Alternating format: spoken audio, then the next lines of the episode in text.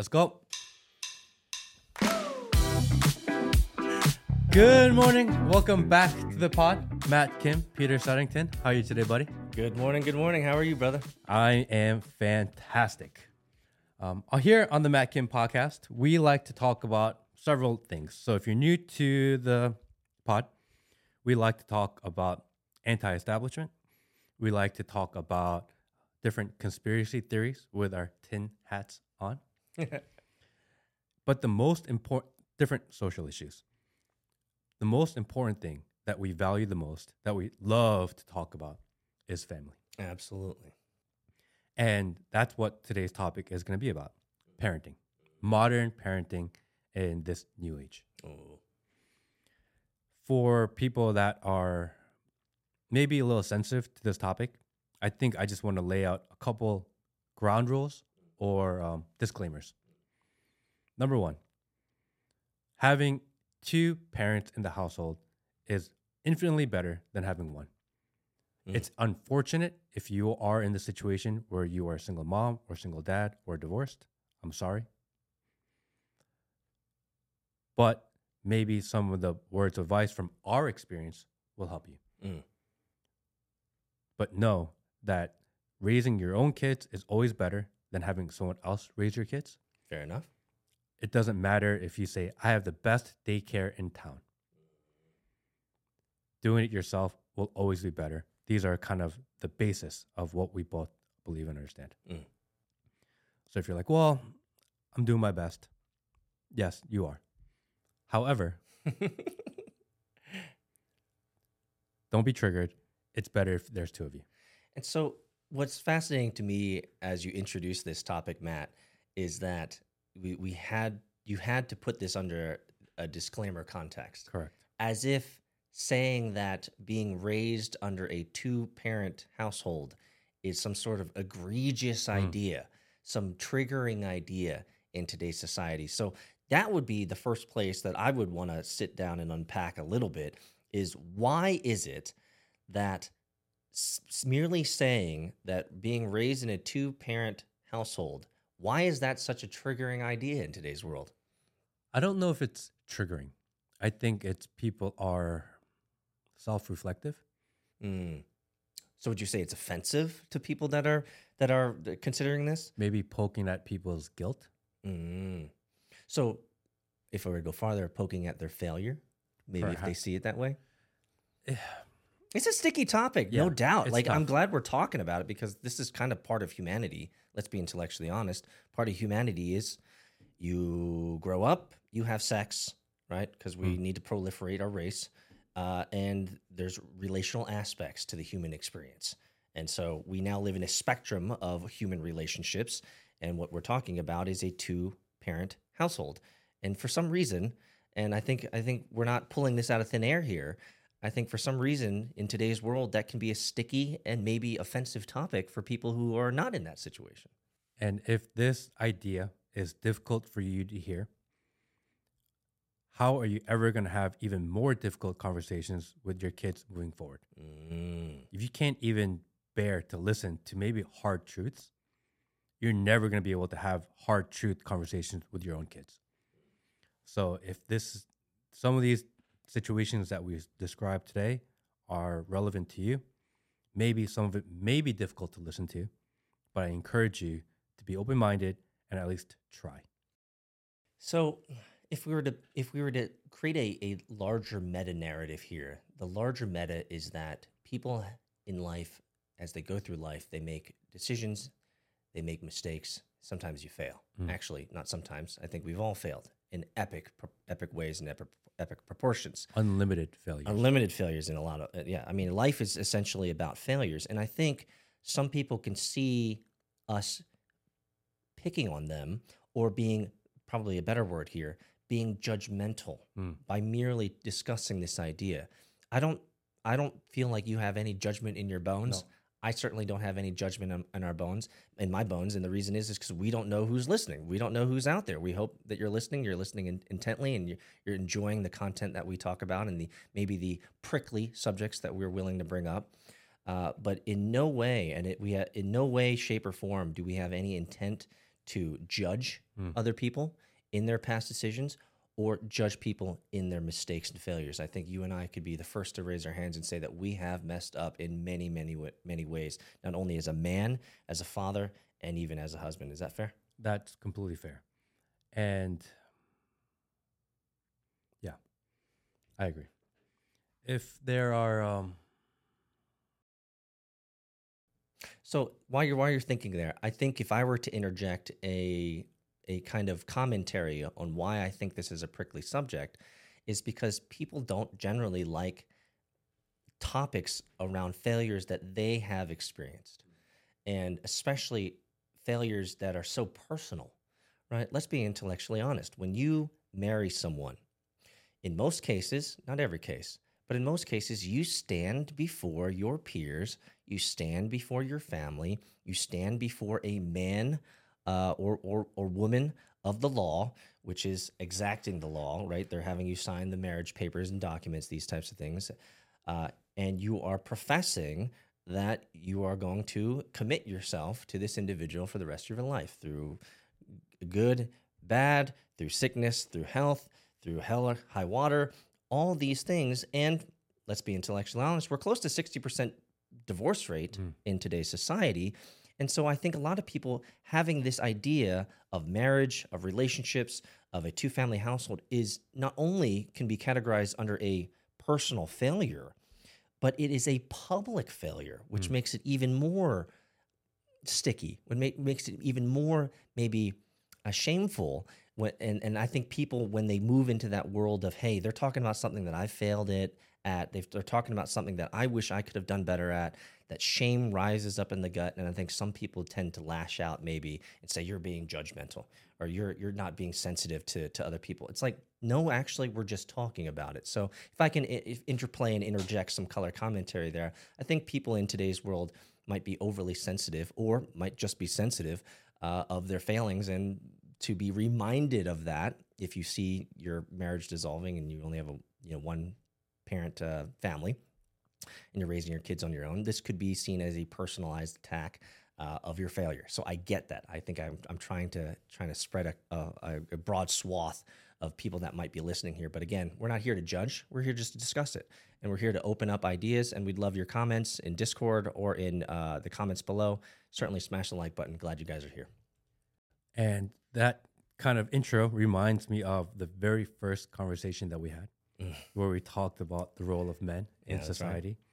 Uh, so the very first episode that me and Peter did together, we talked about the role of men. Mm. If you want to go back and listen to that one, we'll link that below. We also did another one talking about modern parenting and technology.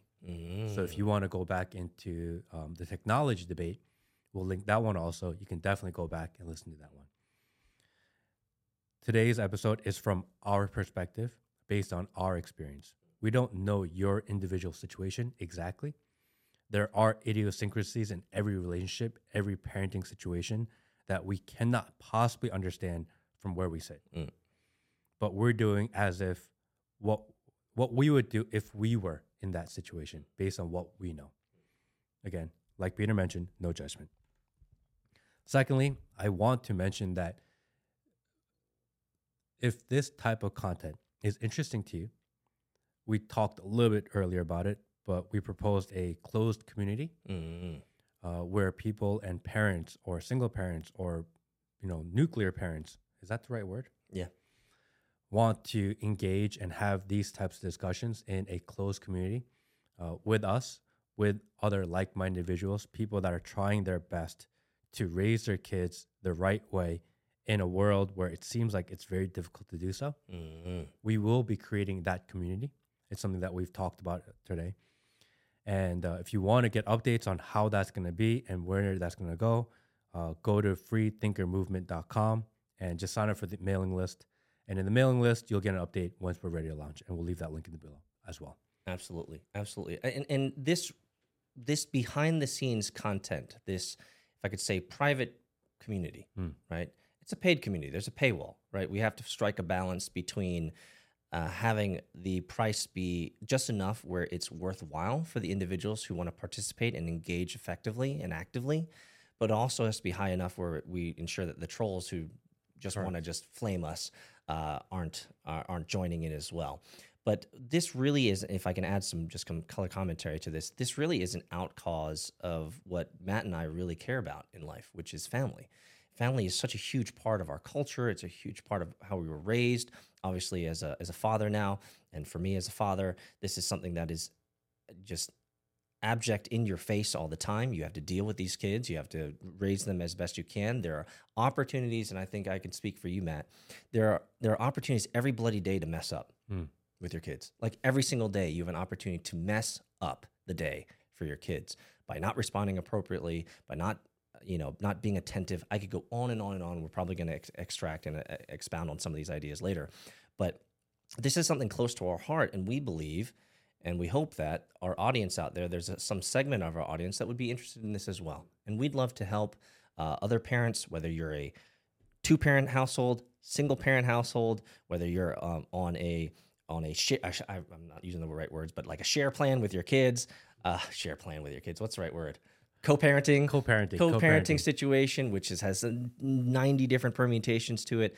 If you have family and you're interested in our perspective in family life and hopefully maybe some advice on how to help your kids survive and grow within this new world order of technology that we live under, we'd love to have your participation. We'd love to see you guys behind the scenes. So again, join the newsletter, uh, and uh, we'll let you know when we when we begin. Yep. Hopefully sooner than later. Um, but that's what we're working on in the background, everyone. Mm. All right.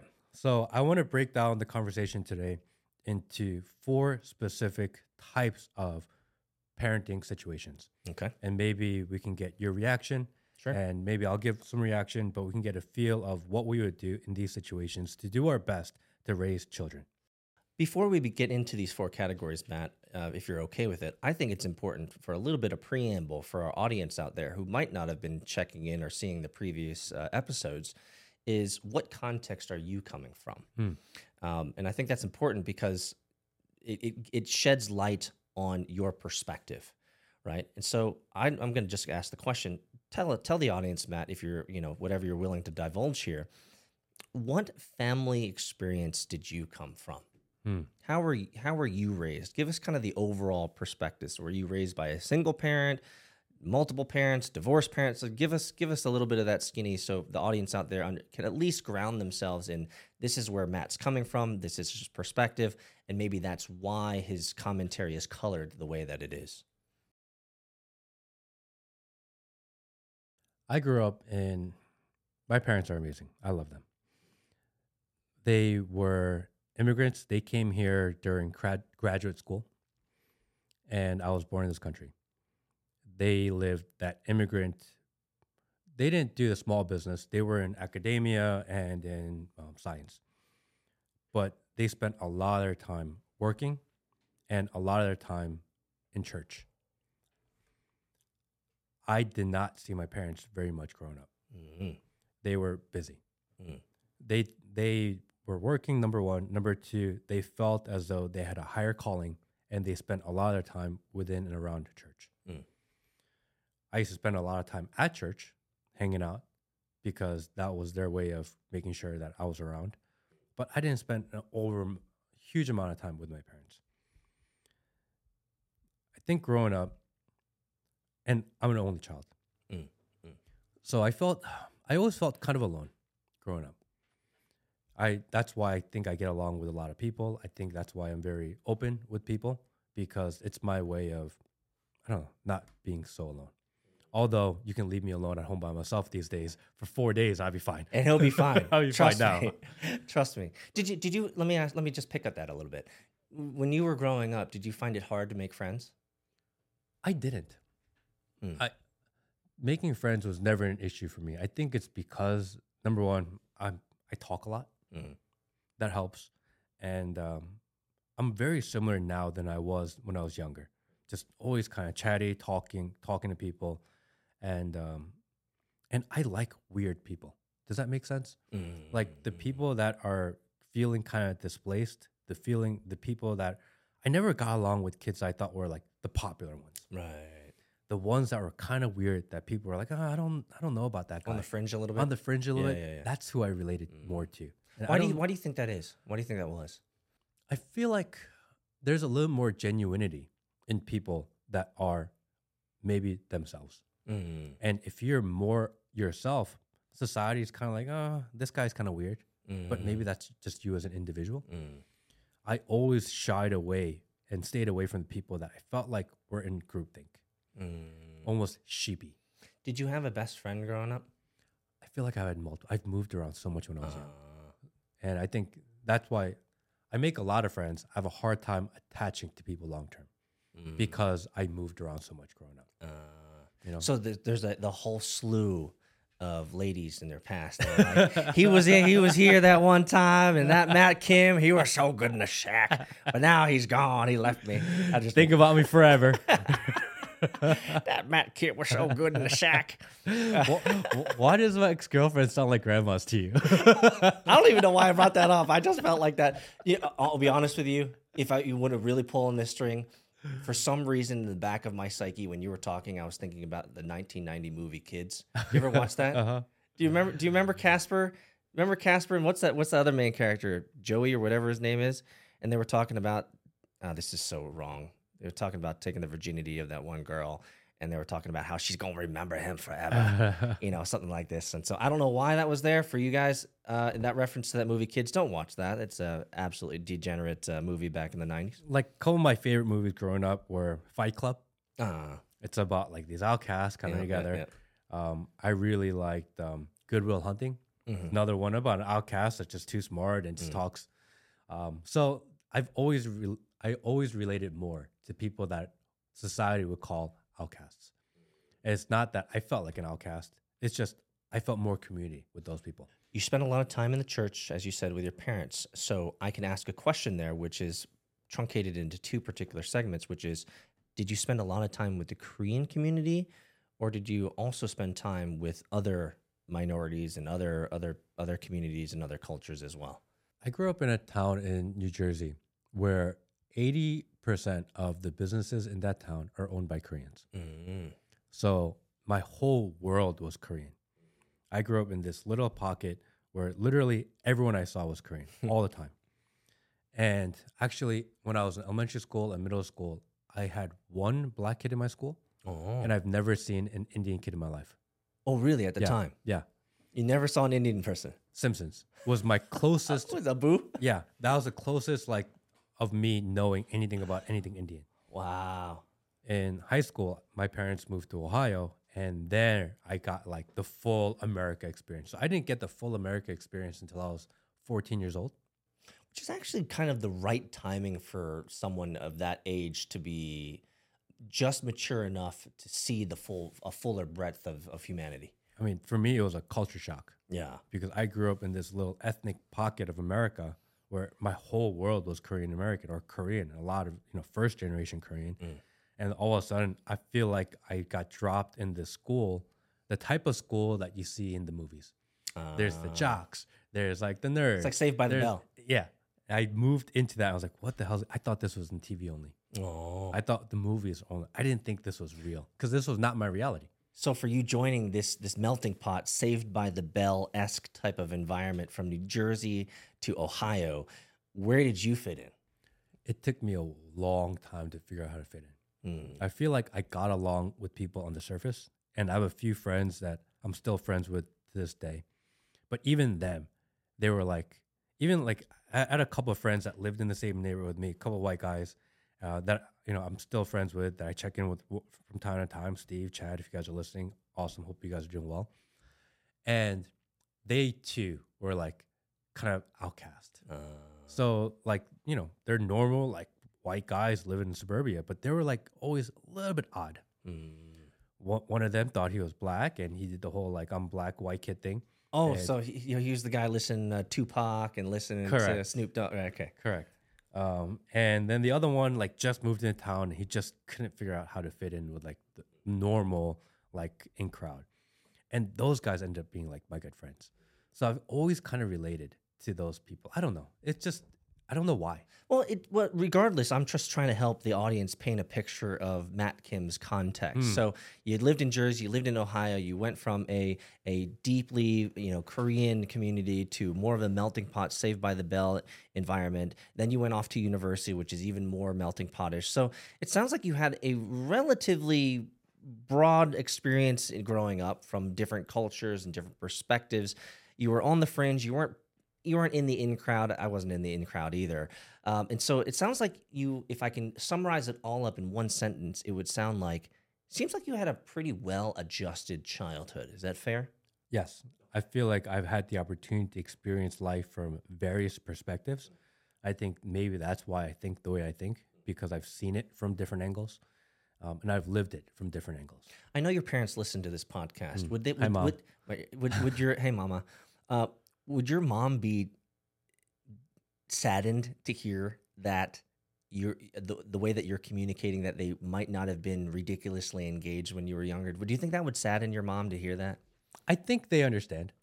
You know, uh, I think we've had these conversations before. When you get older, when you're younger, you're you're angry at your parents. Mm. You maybe want to rebel.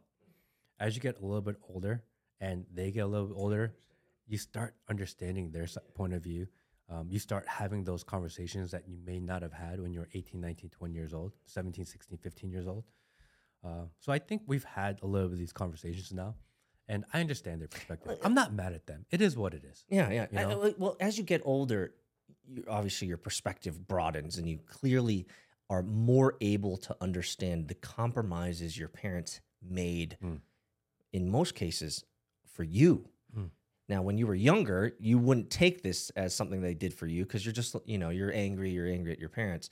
But as you grow up, you're you have a, a fresher perspective of it. So, and here's the question: Have you ever sat down with your parents and actually like leaned into them about it? Be like, why didn't asking them really terse questions like why weren't you there or why were you not as engaged or remember that one time you were supposed to be at the baseball game and you never showed like have you ever pinned your parents to the wall for something like that i'm curious I've tried, and I feel like the more I leaned into it, there was one time I was like, I I remember the story when I was really young. I forget how old I was, maybe five, six, seven years old, and we were on a plane.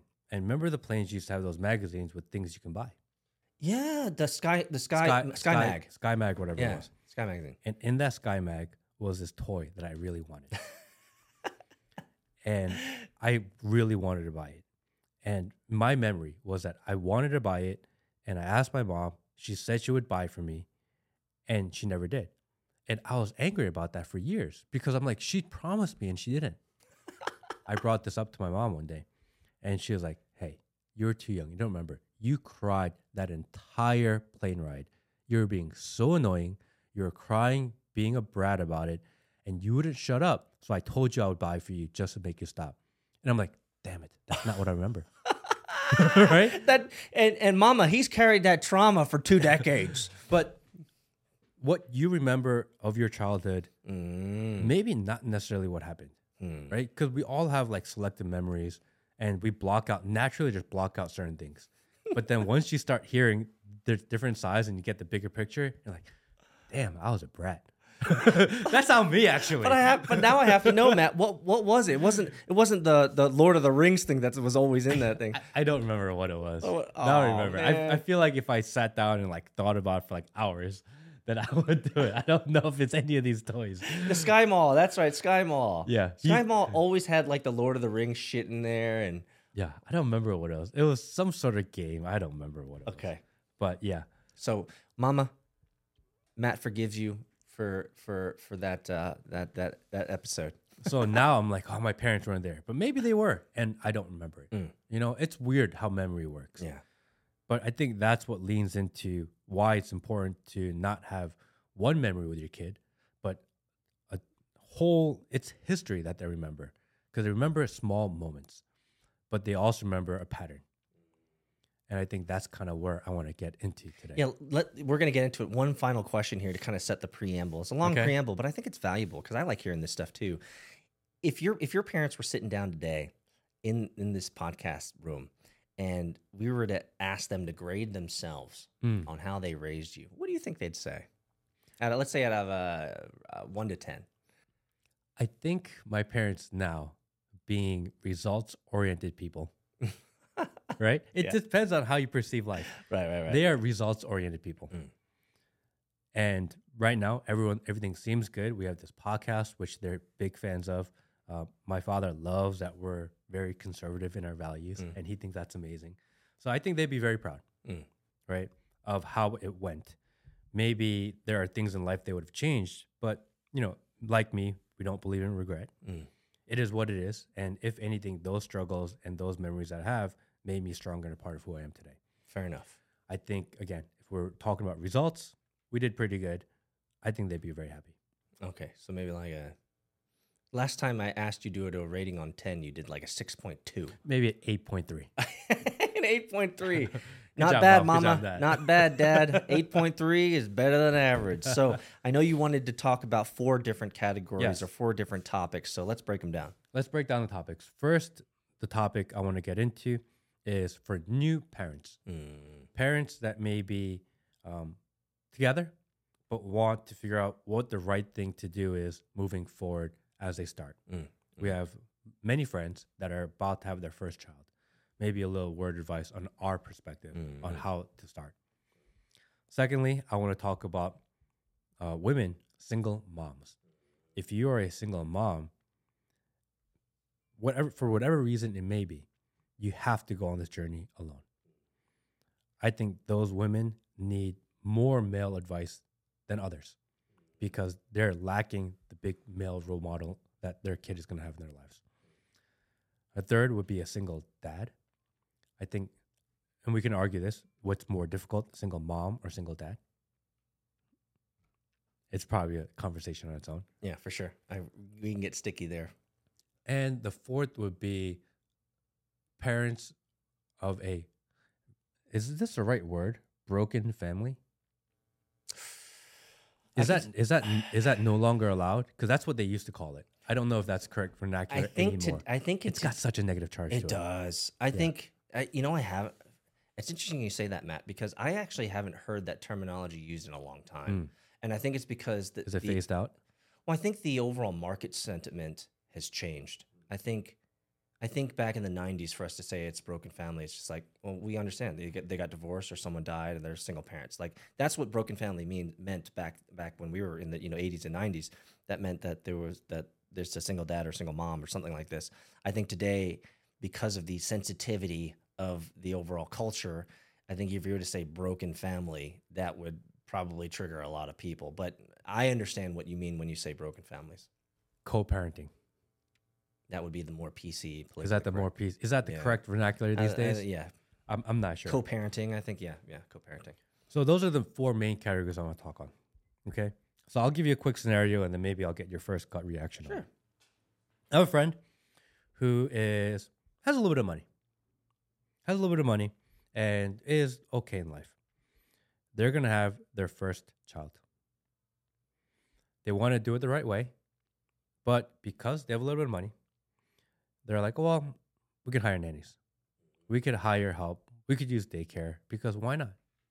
It's not overly expensive. If you have no money, daycare, daycare and um, nannies are expensive. If you have money, daycares and nannies aren't a huge cost. It's so weird how that works. And in most cases, if I can interject, in most cases, you find that if the if the husband's working and the wife is working and you have daycare, in most cases, that wife works literally just to pay for daycare, Correct. which zero sums out. Mm. And so my argument, if I were to jump into it earlier, we can not talk about it in depth right now, but my argument on that is why are you slaving woman, wife, for a job in which all your money is going to someone else raising your kid? You might as well just raise your kid on your own. So I will just leave that out right there. But in most cases, that's what the economics end up looking like. Correct.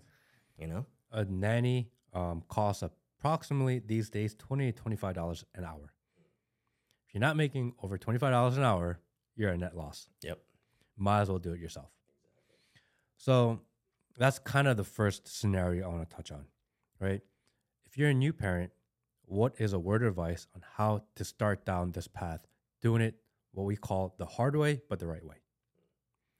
What would be your initial gut reaction advice to them? Well, I my immediate gut reaction is I would have to go to the Romans and the Greeks, who both said in, in the past that if you give me the boy for seven years, I'll show you the man. Hmm.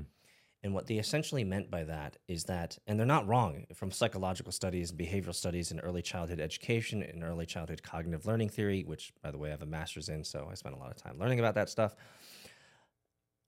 Show the first seven years of a child child's life is 100% absolutely that time in which they are mimicking, they are modeling, they are watching, they are observing, they are amalgamating, they are bringing information in, and they are becoming or substantiating, and in many cases, solidifying the character and personality that they're going to have as an adult. And so, so much of the early childhood time, in my opinion, Matt, needs to be absolutely spent with the two parents if you can if you can have it that way right and and the reason is that presence of time and that presence with that child in the first seven years is going to cr- create the trajectory for the rest of their lives. There are three ways, and I've stated, stated this in the past, so you're you're extra- pulling this this stuff out of me. I haven't talked about this in a long time. But I've been asked a similar question around this before when it comes to raising kids. And I always tell the individual there are three ways to raise a kid. The first way to raise a kid is do as I say, not as I do. Do as I say, not as I do. Well, I know that fails because they end up seeing what you do and they end up mimicking what you do. So it doesn't matter what you say. The second way of raising your kids is do as I say, not as I do in private.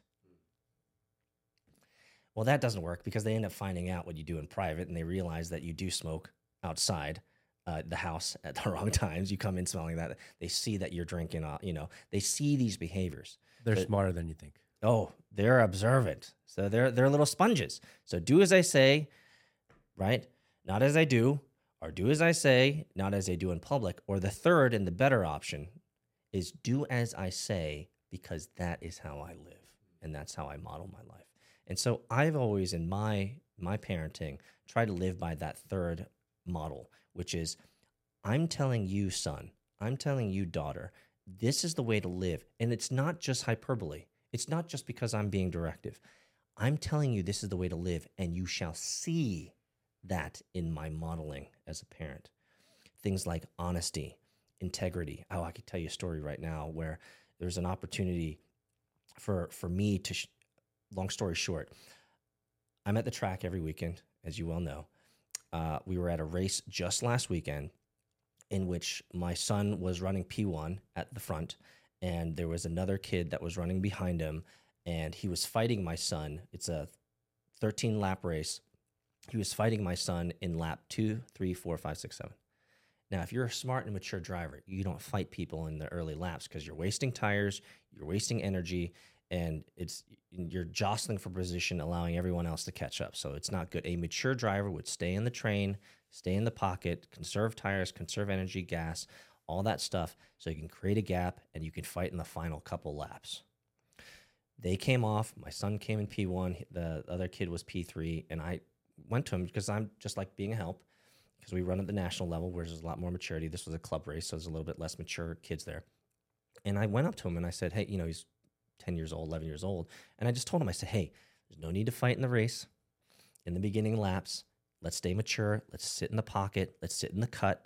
Let's just conserve tires. And I just told him what is the mature racing model that he should have, uh, even though it was a club race. His dad came up to me afterwards, and my son's standing there. And you could tell when he was walking over, he was ready to engage in a negative, in, in you know, negative, negatively. And he said to me, he said, "Don't ever talk to my kid."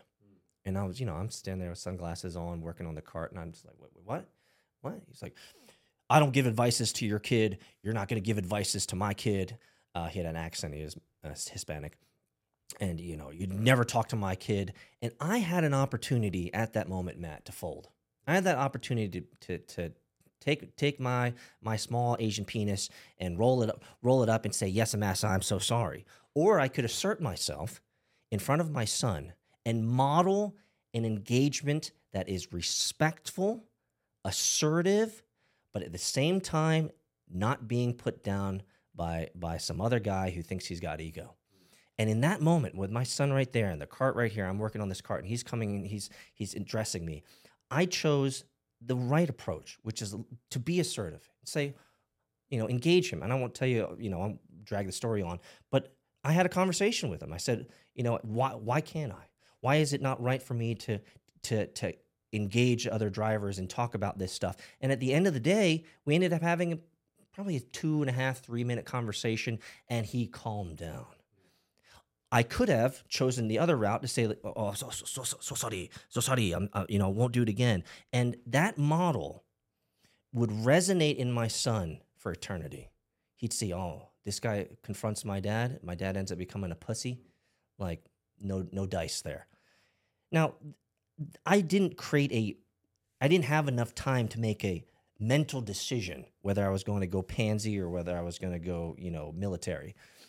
But I think my character shown through there in that moment where you don't have time to think and you act in the right model. And so I have so many, I could tell you experiences like that for days, Matt, where I feel like I have successfully modeled. And there's no instruction to my son there. There's no, hey, son, do you see what I just did? How I asserted myself and I wasn't going to be put down by this guy who was just giving me bullshit. There's no instruction. It was just he got to see his dad assert himself communicate effectively, bring the emotionality down, and then at the end of the conversation, we're like, we're good, we're good, peace, like all good, man, all good. And so that's a long winded way of saying, you asked me the question, a long winded way of saying, your children are watching. And I think at the end of the day, the more presence, time, engagement, and conversation that you can engage with your children in the first seven years of life by the parents, not by a not by a babysitter, not by anything, not by anyone else. I think that is the best recipe for success. Because a lot of people will say, "Well, it's it's tiring." And my daughter is 11 months old. It is tiring. It's a lot No, no doubt. And if you want to be active parent, it requires sacrifice Mm. because it is not easy. No, none of these solutions we have today are the easy solution. No, none. The easy solution is give them a phone and just let the phone raise them. That's the easy way out. And I think nine, 90% of most uh, a lot of people do it. parents do that. Yeah. In our world of new parents, most go that route. And I get it. It's the Go to way. any restaurant where you have to sit down and you'll see all the kids are being raised by the mobile devices. to do it yourself is the road less traveled. It is the outlier approach, and for what we believe is the only approach to success. I agree. Well, but also understand context for those out there who might say, well, wait, wait, wait, wait, wait, wait, Matt. Wait, wait, wait, wait, Peter. You guys didn't have a choice Hmm. because you guys didn't have mobile phones. You guys didn't have internets. You didn't have, you know, computers when you were raised. You're not wrong. Our parents had to engage with us because we could, they couldn't throw us an Atari or throw us a Sega Genesis or throw us a Nintendo or throw us a mobile device to just get a, get them out of their hair. What they did is either they engaged appropriately and just enough lightly, and then secondarily, the best thing for them to do was just like go fucking outside and play. Right? Mhm. Didn't you play outside a lot? Yeah. Right? I mean, I would say if you're a new parent and you're going to be a new parent, the babies are resilient. They are stronger than you think. Don't be so scared of the outside world and let them ex- be exposed to multiple environments, multiple situations. Get them out of the house. Small, somewhat tangential question. Since you said kids are resilient, and the first thing that came up in my mind is like kids are like Gumby Hmm. because you know they you can drop them. Have you dropped your kid yet? Of course. Oh, okay, good. I'm just glad we got that out. I dropped my kid, both of my kids, so hard a couple of times. The, fir- the first, when she was first starting to move around and crawl, and I was watching her, and she was on our bed, I'm sure Tay was just like, "What?" and I was standing there, and I just see her in slow motion come falling off the side of the bed and goes, "Koom," and hits her head on the ground, Oof. and uh, and the whole house shakes because she hits it hard, and I'm like, "Oh my gosh, my a- wife is gonna kill me." I'm A dead man. Ah. I'm a dead man. She comes running up the stairs. What happened? And I'm like, oh, she fell. and she wasn't mad. I was like, what a second. Why isn't she mad? And I was like, oh, Because she already did it too. That's what I was about to say. Tay, you done dropped that kid on her on her she head already too. did it too. You know. But my my kid has been to the emergency room twice. Por so? Yeah, Already? twice, oh twice. shit, bro. Twice. Um, she's had COVID. Mm. She was fine in three days. She's been sick. She's had the cold, all of it. And I'm so grateful for every single time that happened because she is stronger. She recovers quicker. Her immune system is stronger. She does not fear people mm-hmm. because we started taking her out immediately. She is 11 months old and she's walking, she's running. She doesn't shy away from situations. She learns to problem solve. And I truly believe it's because we put so much exposure to different things at her and not more than we think we can handle. But if there's a line, we are not scared to toe that line. Yeah. And so this first category of question is for parents who are about to have kids. Correct. I think there's a lot of infrastructure, and parents don't use this word, but I think there's a lot of infrastructural preparation that new parents will want and desire to do. Mm. Easy examples of infrastructural pre pre planning would be here's the baby room. We're gonna paint the baby room color. We're gonna make sure there's the crib. We're gonna make sure there's the toys and et cetera, et cetera, et cetera. So if you were to create a list kind of off the cuff for new new parents that are, are parents that are couples that are about to become parents and about to have kids, how much infrastructural runway do you need, actually need to create in preparation for this child? Or is most of that just bullshit? So, number one, if you're a new parent, a new mom, all moms do it. They go deep into Google. Oh, of course. and they read all the list. Exactly. Top 10 things you need for this. Top 10 things you should be scared of. Top 10 things you should do to avoid infant death syndrome for your kid, which is something we can get into, but bullshit. All these things are people giving you advice and more importantly, fear porn. Baby Mm. content is 99% fear porn. I'm glad you said it that way. I agree. It's all there to scare you and then say, oh, by the way, if you buy this, Here's the solution. here's the solution. Buy this, buy this, buy this. You don't need any of it. He's not wrong. All of it. And after you have your first kid, you realize I didn't need 90% of the shit I bought. You mean the uh, fifteen thousand dollars of infrastructure shit that you bought for your Don't need kid? Don't need, didn't need, and actually they end up playing, spending more time with that plastic spoon than the fourteen, you know, fifteen dollar thing that you bought him. My wife bought everything. I, I I've seen it. She, we have a get it. bassinet that rocks itself. You don't need it. Fucking rock your own kid. We have a little chair that rocks itself. You don't need it. Rock your own kid. All these things in life that the internet will tell you you- need. And my wife was like, Really? It's our first kid and she's so important to us. And you don't want to spend the extra couple hundred dollars to buy this for them when it's going to make their life better? And how do you argue that? I'm like, Oh, okay, fine. and and frankly, it's not the right time to act, to retort with, "How do you know it's going to make their life better?" Yeah, there's no way to win that argument. It's an emotional argument. And baby stuff is just inexpensive enough where it incentivizes you to just buy it. You're not wrong. It's, It's, right priced price point. so well. oh yeah, Just twenty dollars here, just ninety eight dollars here, you know, and you end up with a whole house of stuff, and all your kid wants to play with is a cardboard box. bro, say less. Absolutely. All they want to do is walk around with their spoon. yeah, with no shirt on, just a diaper, right? My the favorite toy my daughter has is a Ziploc bag with like a um, Advil thing in it that shakes and makes noises. She has unlimited toys. She roams around the house with like this. That's what exactly. Exactly. You don't need any of that. Mm, It's all fear porn. mm. Nothing will substitute you spending your time with your kid and going through various situations. For example, we have this little toy thing that looks like a house, and there's a door. And she will sit on the other side of the door, and I'll sit on one side of the door. And she started pushing the door because she knows this door swings both ways. Mhm. Push the door because she wants to get into her house thing. And I'll be on the side and I'll close it shut. She pushes it, I close it shut. I Push it, close it shut. Eventually, she's like, huh, if I pull this door, Oh, problem solving, baby. problem solving. And then she comes in. These moments, I think, are invaluable and more valuable than trying to get him a toy that says that teach him to learn. Exactly. All that's just bullshit. So that's my advice is that you got to do it the hard way. Spend the time. Nothing substitutes time spent, hours logged, Mm. right? Anything in life, if you want to do it well, you have to put in the hours.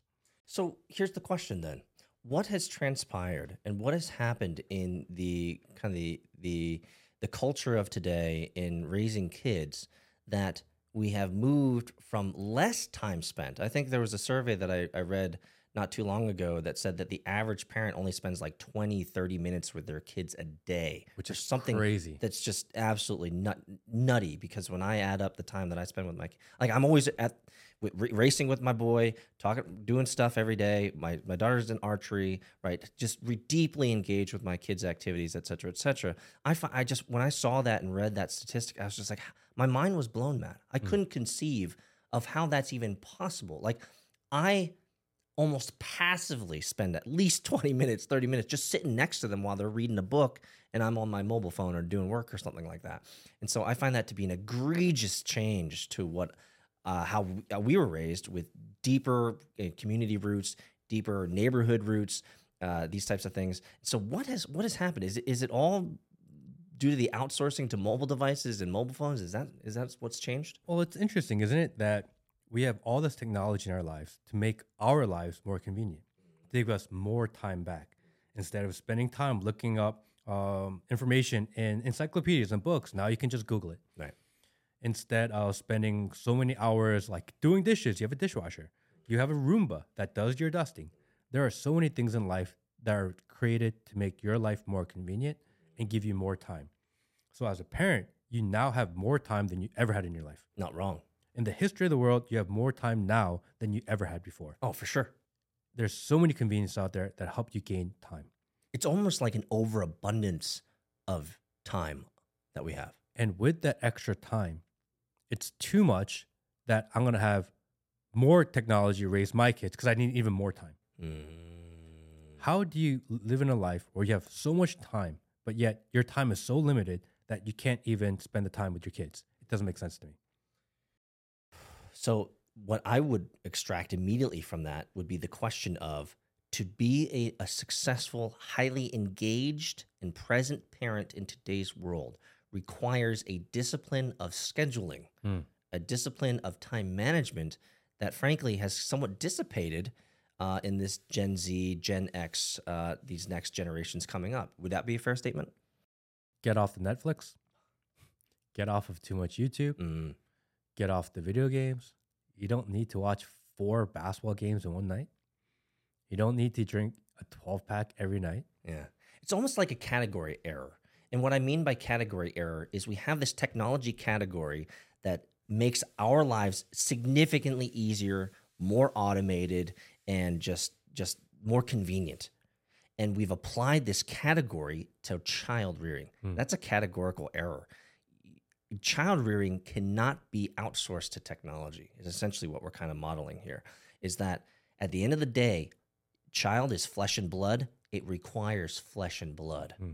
And so we've we've we've created this category of convenience that we've morphed over to child rearing, and I think that's a categorical error. I think we we cannot use technology as a primary means for raising children in today's world. Is that fair? Yeah, I mean, we started with, I love the word when you say modeling, right? Mm. You're modeling behavior and modeling, being a model for who you you want your kids to become. if and yeah i don't i, I want to just want to interject I just have to say this some of the most profound moments of good feeling matt and of pride of myself have been when my son has communicated to me after a moment and most of our amazing moments in life are at the track where we get to see everything. We get to i mean it's a bunch of fucking rowdy ass dirty ass dudes right running around. So we get to see the entire spectrum of humanity at the track. Some of my most profound moments and the moments that I that that mean the most to me, Matt, are in those moments driving back from Orlando or Miami or North Carolina, wherever we are at from the track. And in that car ride, my son will bring up, hey, you know, a situation or an event that happened in which he's communicating the best way he can as a 10 year old that he was happy or encouraged, or he would never use this word inspired, but inspired by the way that I engaged in a Mm. terse or aggressive situation. Mm. And it is impossible at those moments, Matt, in the car ride home, to look to him and communicate how appreciative I am that he is aw- situationally aware of what happened and is able to translate it and communicate it, it back to me. Like when he says those things, it's like, fuck, bro, I, I didn't fail today. It worked. It worked. Yeah. Right? I, I I I I got a little sweaty when I was engaging with that guy. I maybe stuttered because I was I don't stutter often. I maybe stuttered a little bit because I was caught off guard, but I collected myself. I engaged him as a man to a man, and my son got to see that modeling effectively. Mm. And uh, those are the moments that I cherish the most. So back to your modeling statement. Yes. If you are, you want to model behavior for your children. If your world and if what's important to you is I'm going to go home from work, I'm going to have a bunch of drinks, I'm going to watch a bunch of sports, I'm going to play a bunch of games, I'm going to watch a bunch of Netflix, and then you're like, I don't understand why all my kid wants to do is play video games and watch sports and play with his phone. It's like, huh, Maybe the model, the only model that he sees is what's in front of him. it's not their fault. My kid, all they want to do is be on the phone. Are you on your phone all that? Exactly. What is important to you? If you went home every day and all you did was read books, your kid would be like, I love books. Yeah, that's my kids. They will mimic you. The kids are sponges. Therefore, whatever you want them to be, even if it's inconvenient for you, got to make sacrifices. Yes, I want to watch Monday Night Football and I want to watch Thursday Night Football and I want to watch five games on Sunday. Mm. Maybe just watch two. Mm. You didn't miss anything. You Not the end of the anything. world. Not the end of the world. Not the end of the world. Not at all. Small sacrifice you can make. You know? I, I I really, I, I could wax poetic on this idea ad infinitum, Matt. But this modeling idea is, and you brought up a great example there. Like the kids are, we live in a world where the school systems are trying to interject, especially the public school systems, Mm. are trying to interject their authority more into the the family life. And we've even seen things on mainstream media where schools are literally saying the kids are ours. Mm. Like this type of vernacular, this type of rhetoric, which is scary. It's like, hey, wait, wait, wait. That sounds very Marxist. It sounds very socialist that the kids are, you know, the nations. Mm, Kids aren't the nations. They're my kids. They Mm. came out of my wife, right? My seed. Okay. They're nobody else's. They're mine, right? I'm, as you like to say, I'm the only person that can propagand- propagandize them, right? Yep. this modeling idea so we're talking the category we're talking about in context is couples who are about to have kids so could it be said matt if we extrapolate from that that if you're a couple who's about to have your first kid is now the time to start changing your behavior patterns so you can better prepare for engagement with that child is that what you're saying Yes. ooh Get ready for the change. Anytime going cold turkey in any change in your life is difficult. no doubt Some of it is just mental preparation. Sometimes you do it because you're forced to do it. But to make pattern changes now will be just beneficial for you. And the first few months of having a child, it's rocky. It's a lot of lost sleep, a lot of long nights, a lot of stress. And if you're a man, your wife will have the emotional up and downs from giving child. mm-hmm. So you have to deal with all of that at one time. It's not easy. And from a physiological standpoint, studies have shown that your testosterone levels during the first first months of that child being born drop Mm. precipitously. And some would assert that the reason is is because number one, you can't be having the the hanky panky time with a, a brand new baby in the house with your wife who's just getting healed up from that entire experience. Although I do have friends that are 10 months apart from the siblings. Yeah, that- me. Yeah, that, that's me. Uh, so we try to jump right back in as soon as possible.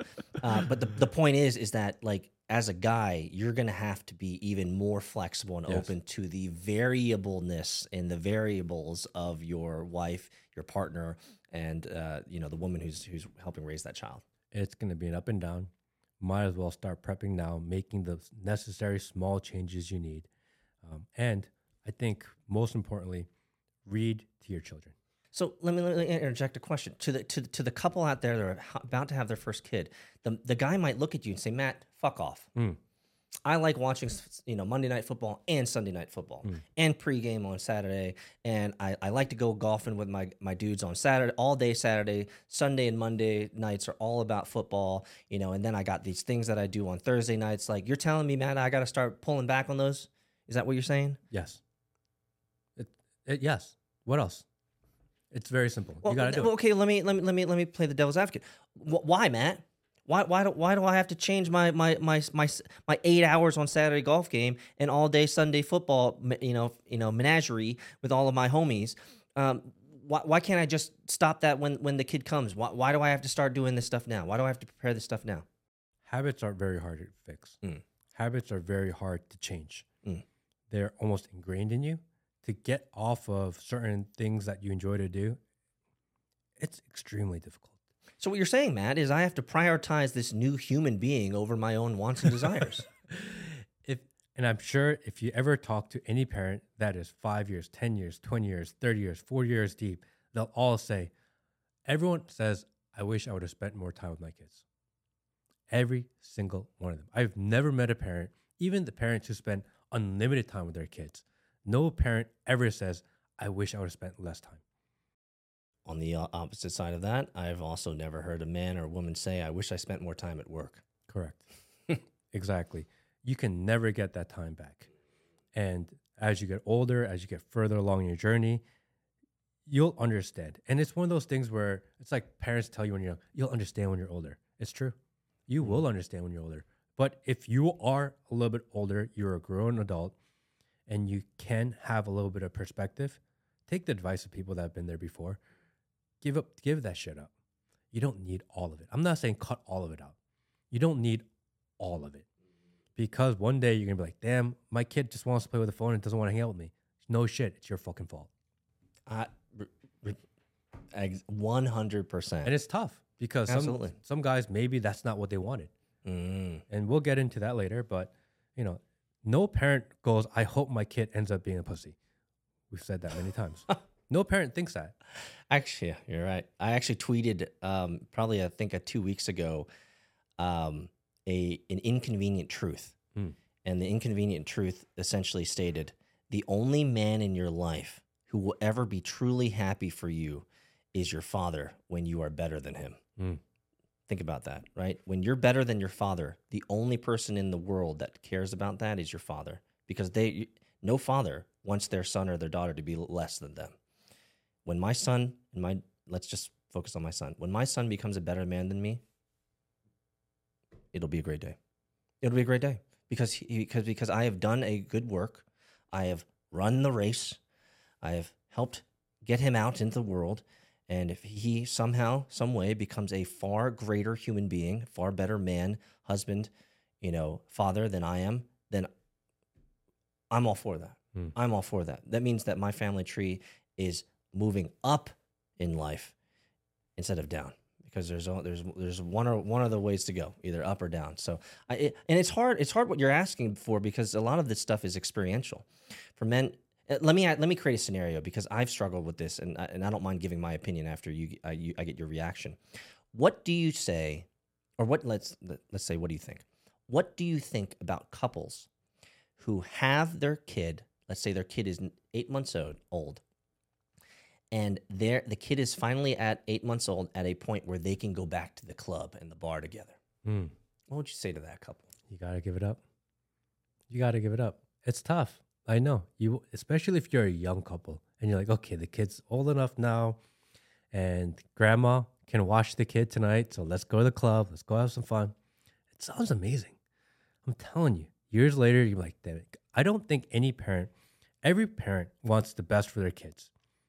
I think that's no matter what, at least in their hearts, every parent naturally wants the best for their children not every parent wants to do what's difficult and make the sacrifices required for what's best for their children.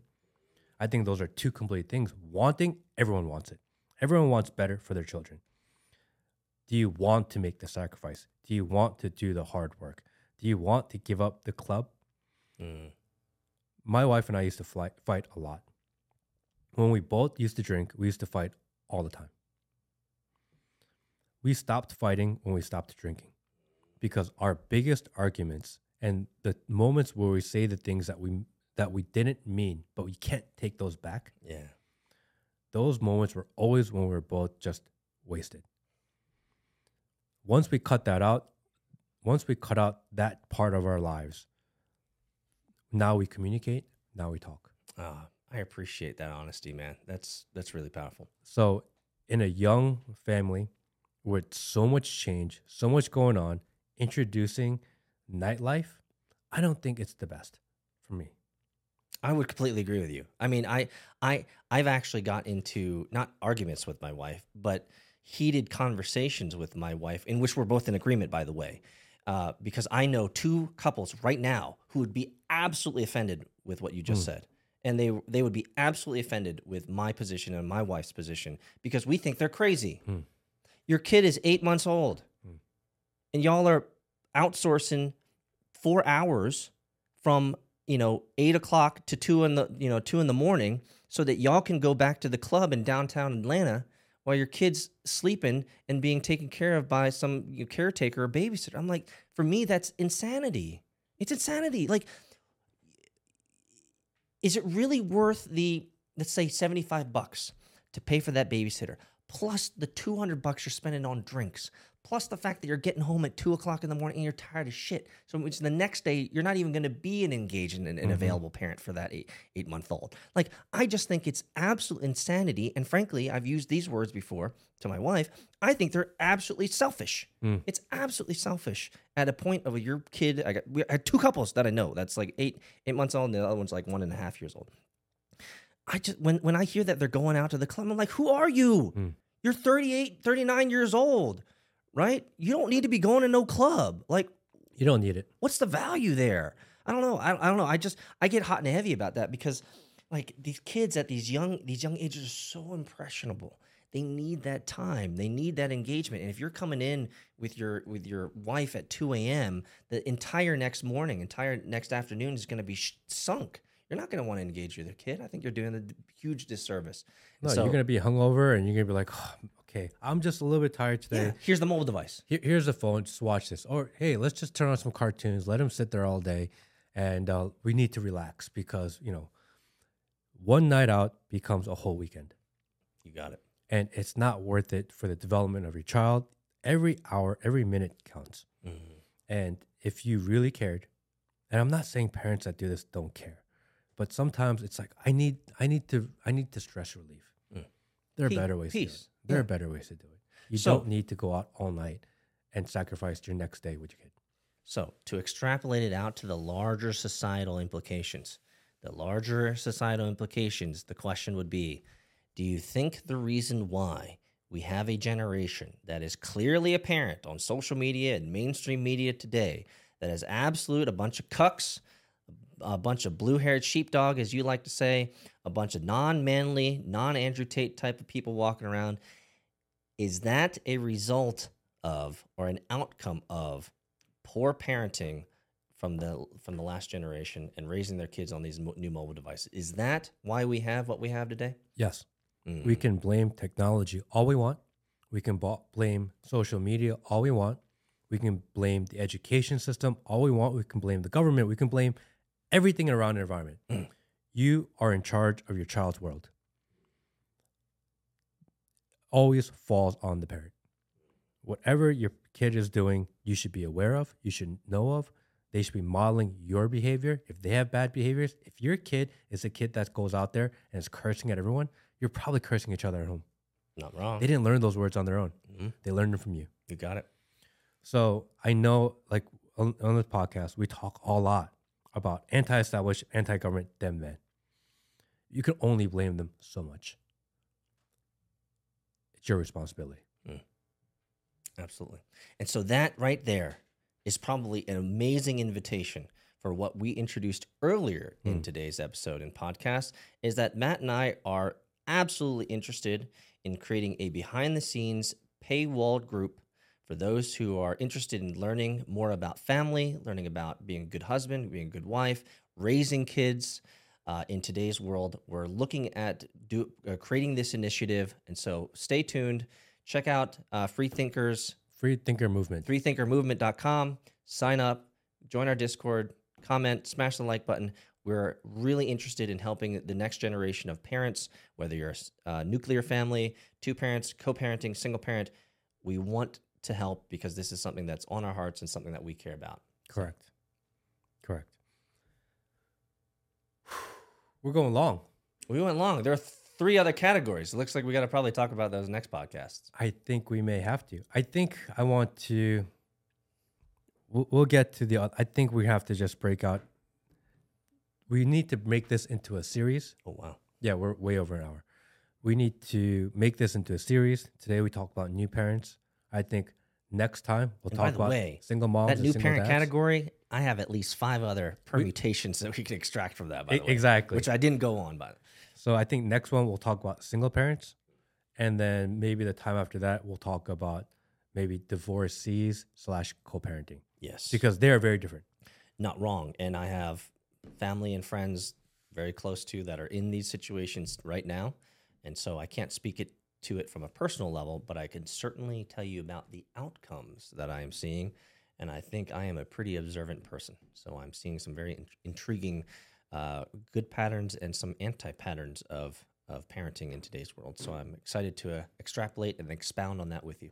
Before we close out, um, I did put a thing on the on my Instagram saying if there are any modern parenting questions, um, throw them out. We'll try to get to them. Ah, yes, that's So right. why don't we just get to two or three of them, Perfect. and we'll kind of close with that, and we will get to the other categories. I know we said we're gonna do it, but I think we're getting long. We'll do it on the next one. Frank says, "I am a middle-aged, I'm a white middle-aged man. Should I teach my children about racism, or does that perpetuate the situation?" That's a good question. That's a great question. Well, first and foremost, um, does he say how old his kid is? No. Okay. So, first and foremost, trust me, you're not going to have to teach your kid about racism. They will learn all about that in public school. In public school, that's all they push, that's all their narrative. And one of the primary uh, narratives that they have in, in, in schools today is oppress, oppression, which means everything has to relate back to why someone's being oppressed. Even math is oppressive today. And so, trust me when I say it, your children will learn more about racism and institutional, quote unquote, racism and systemic, quote unquote, racism uh, than you will ever have to teach them. My short answer is, is that, and I'll just use my own, my own uh, parenting as an example, is I have never talked to my kids or communicated to my kids the word racist. Hmm. Never. Hmm. Never. Because skin color is not something that I have ever valued. Hmm. It's not something that I have ever used as a core determinant for decision making. Now, if I'm made poor decisions and I'm hanging down in the lower east side of Atlanta at 1:30 in the morning, then I've made a poor decision to hang out with a let's just say a community down there regardless of color, probably bad timing. That's a bad decision on my part. But there's no race, racial considerations in that decision. I just made a bad decision to go down downtown east, you know, east side and one o'clock in the morning. So there is an increased chances of things, bad things happening. And so I have always communicated to my kids whenever a skin color has come up, is that it is merely a identifying marker of that individual. Hmm. That's it. Who was that? Oh, he was brown skin. Apu. Okay, cool. He's brown skin. Enough said. What happened? Let's talk about that. And so one thing that I have been using with my and my kids are too young to understand this, but I think it's hilarious.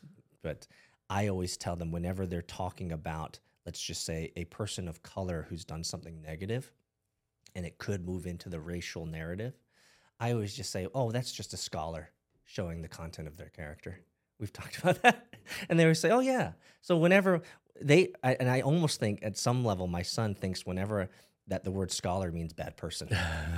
Do you see that scholar beating those people randomly outside? What a scholar, showing their intellectual prowess and the and the content of their character. And so that's so my advice to them is you don't need to bring it up if it comes up in conversation. Uh, sc- focus on focus on the content of the the situation, the content of their character. You don't need to bring up a race as a definitive marker uh, for any core decision making. I don't think it's something that's that important. I think it's just a narrative that is easy for the mainstream media to create fear and mostly division. What what say you?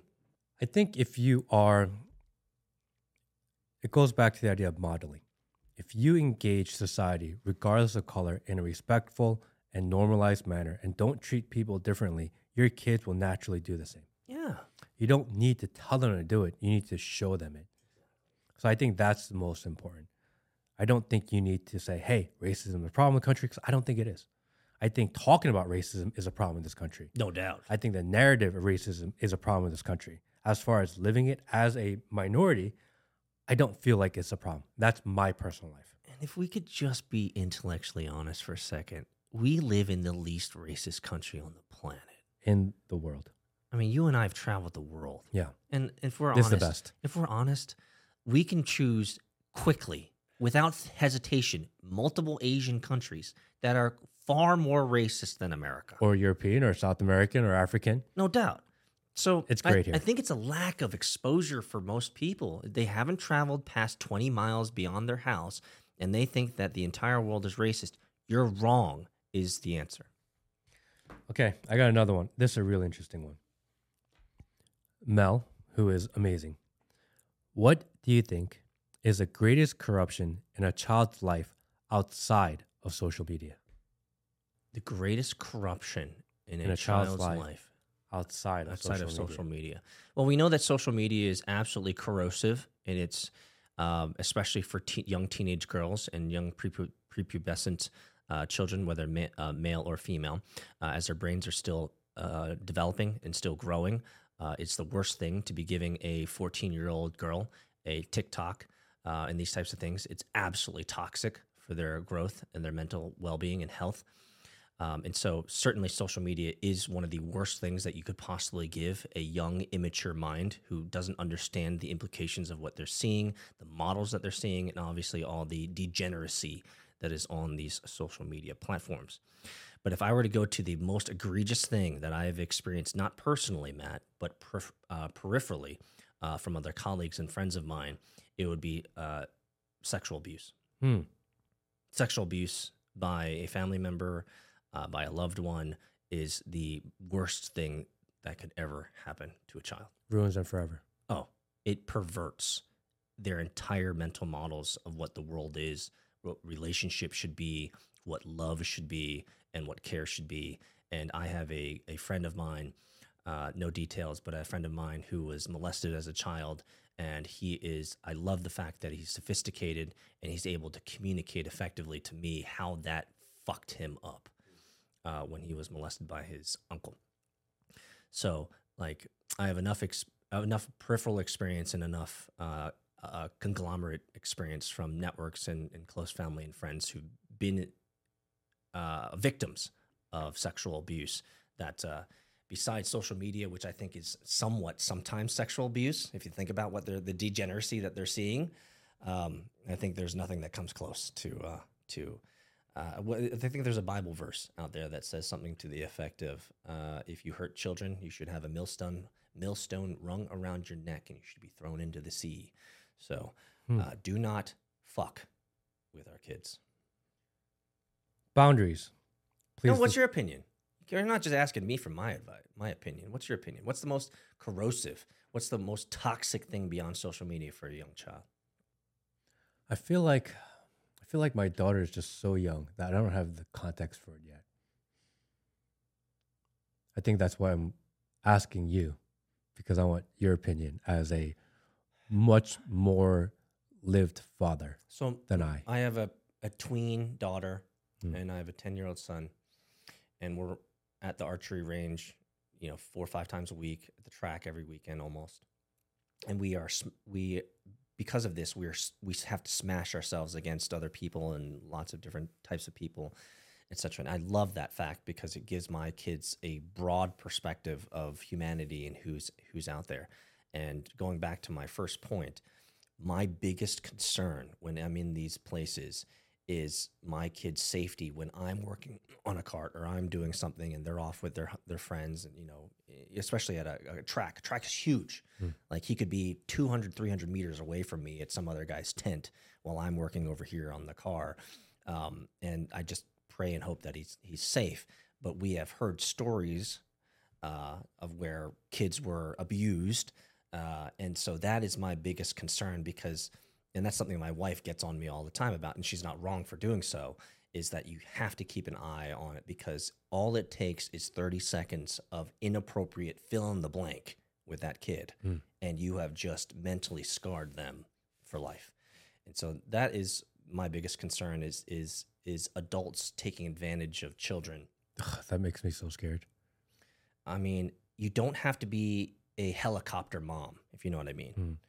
Uh, you don't have to be a helicopter dad, like you know, hovering over them all the time. You have to let out the leash as you go, and that's the best analogy that I could use. Is that as my kids have gotten older, moving into the teens now, is that you just slowly let out the leash. Like for example, my my son's going to be an excellent driver. I have no concerns that he's going to be a better driver than than I am. Um, my daughter getting into a car, like that is a letting out of the leash. It's just like, are, are we 100% sure here? My wife and I were looking at crash tests the other day of all these SUVs, and apparently the Jeep Wrangler has the best. Is I mean, it's just a freaking metal frame, right? Yeah, it's like yeah. we're, we're totally getting you a Jeep Wrangler. Yeah. Yeah, it doesn't crumple, doesn't great roll roll bars, all this stuff. Um, so those are the things that I think most parents end up invariably bucking up against as their kids get older. Is what does that leash look like, and how much do I have to let it out? But I tell you, the the network that you have and the people that you have around your kids, man, daggum it, make sure that they're wholesome and good people. Well, so that kind of leads into this next question, which is boundaries. Please discuss. I fight with my teenagers on boundaries along with my eight year old. It's my life. You can't tell me what to do. Um, you can't tell you can't come in my room whenever you want. How dare you look at my phone? This is teenagers these days. Mm. As a parent, you want to be involved. Actually, we had um, uh, Romeo was, was on the podcast, and uh, I think this episode will go up in two weeks or whatever. But he had an interesting take.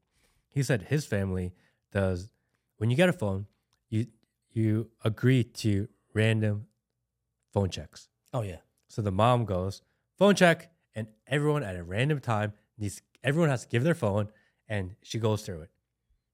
This is you you're agreeing to this when you take the phone that I pay for. Hmm. I thought that was interesting a way to do that. Um, how do you determine boundaries? Because as your kids get older, they're like, I need my privacy. Well, so we have taken a more, I would say, more stereotypical Korean culture approach because my wife runs the house and she's deeply Korean. And we have essentially s- set up a, a very simple rule, which is if you're in our house, you play by our rules. Hmm. If you leave the house, when, when you leave the house, then you can live by whatever rules you'd like. But as long as you're under our house, in which we are paying for food, water, shelter, clothing, basic amenities, you have no other choice. Why I know this is far more effective is because I was raised in a white household where white parents, and I'm speaking in generalities here for so for everyone out there, don't get offended. This is just my experience. White parents are far more liberal with boundaries Mm. and giving kids autonomy earlier than Korean culture and Korean parents do.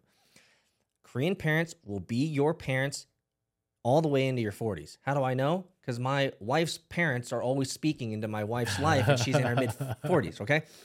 So I get this. I actually appreciate that. And I love that engagement because they're so deeply involved with my wife's life, my life by proxy, and obviously their grandchildren, my kids by proxy as well. I love that.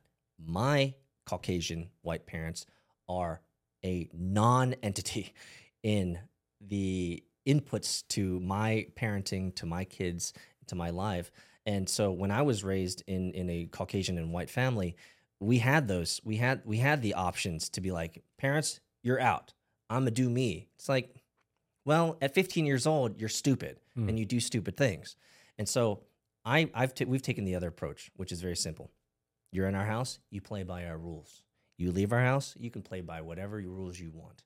When it comes to boundaries and cell phones and these types of things, my daughter feels, and we can extrapolate on this later, but my daughter feels left out because she doesn't have a mobile phone yet, and all of her friends are watching Barbie movies and, and go, doing going to you know Taylor Swift concerts, and she doesn't even know who Taylor Swift is. So there's there's there's a balance there that we've we've done our best to give to our daughter specifically, but at the end of the day, I will tell you, and it's hard for my daughter to see this now, but I will tell you, my daughter will fare far better in the future Mm. because she wasn't exposed to this nonsense and waste of times and these peripheral devices that are unnecessary. She will fare far better because when she is an adult, she will look at these mobile devices as a tool, not as an addiction. I think most kids are seeing this as an addiction these days. And so I don't know if I'm right, only time will tell. But if you're the parent, guess what? You're going to be the parent for the rest of that child's life, period, full stop. Should you have a voice into their system? Absolutely. I think from there, I just want to touch on two things. One, you were adopted, Yes. and we will do an episode and conversation specifically on adoptee and maybe your experience on it at a future episode. But for people like, wait a second, he doesn't look like he has white parents. But I kind of sound white, don't I?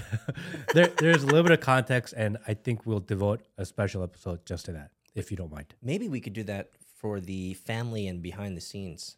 Maybe. It's a little personal. Maybe we put it. Maybe we'll do that. Secondly, is that in order to have this my house, my rules mantra, it's something that you have to be able to communicate with and discuss with and be open with your kids from when they're young. Yes. It's easier if all of a sudden they're 14 years old, 15 years old, hormones are rage, raging, and you're like, do you know what? I don't like the way things are going. Do you know what? From now on, it's my house, my rules. It's kind of late. Too late. Good luck.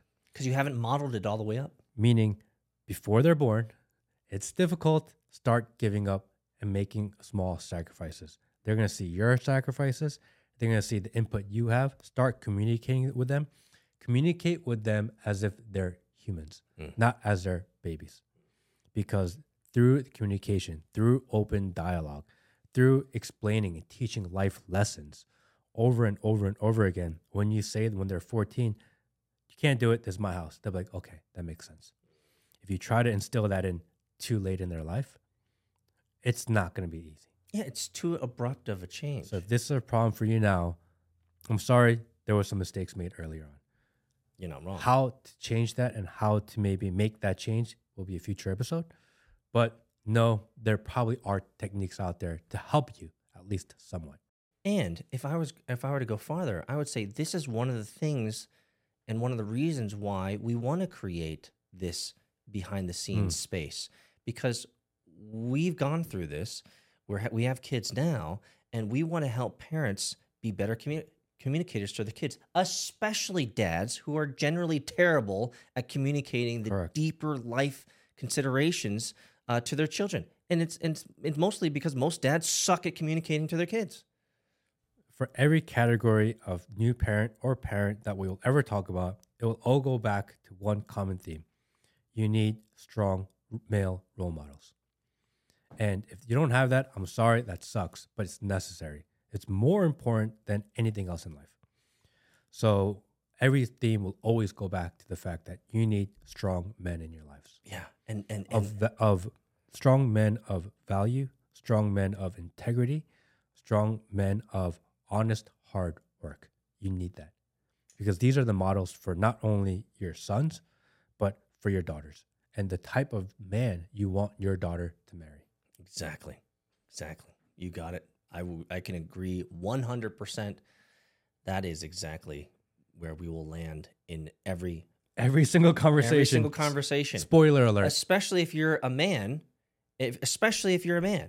Now is your time to put get your shit together. Like it's uh, it's there's almost no better way to say it. Get your shit together.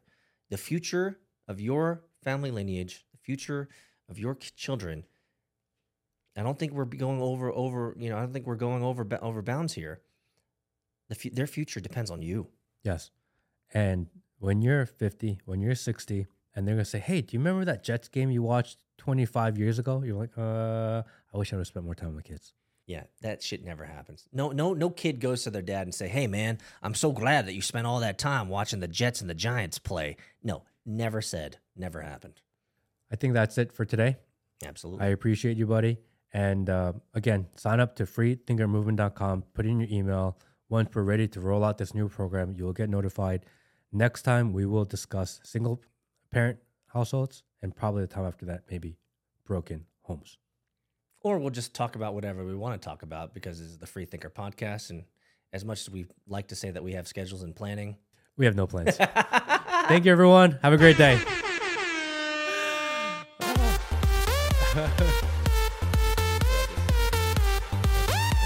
I like it. I like this direction. I mean, I, I like that we talk about trending issues, social issues, of course. That's fun. It's interesting. It's relevant. But I like of